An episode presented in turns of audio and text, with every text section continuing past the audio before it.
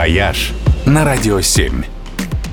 Всем привет! С вами travel эксперт Ольга Яковина.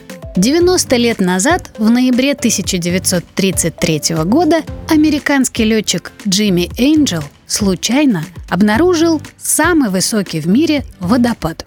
Вообще-то он искал золото и с этой целью обследовал одно из самых необычных мест нашей планеты – Гвианское Нагорье в Венесуэле. Здесь над джунглями возвышаются необыкновенные скалы с отвесными стенами и плоскими макушками. Местные индейцы называют их тепуи, что означает «дом богов».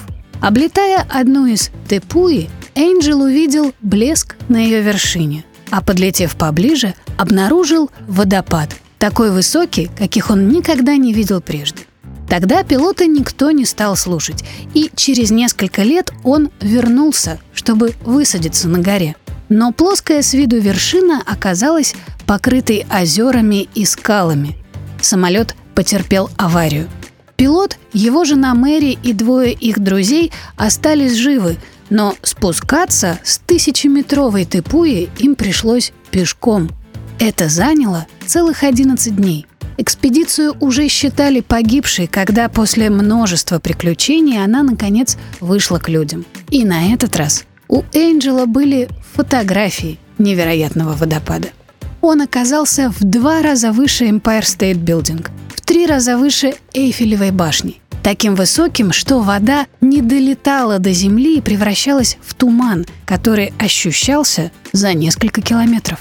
Водопад назвали именем пилота – но в Венесуэле говорят по-испански, так что Angel превратился в Анхель. Это имя водопад носит и сегодня. А самолет Джимми 33 года простоял на вершине горы. Его спустили вниз на вертолете только в 70-х. Сейчас он стоит у аэропорта Сьюдад-Боливар, откуда отправляются экскурсии к водопаду Анхель.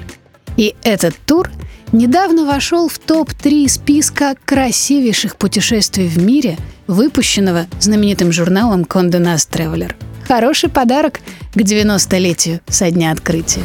«Вояж» только на «Радио 7».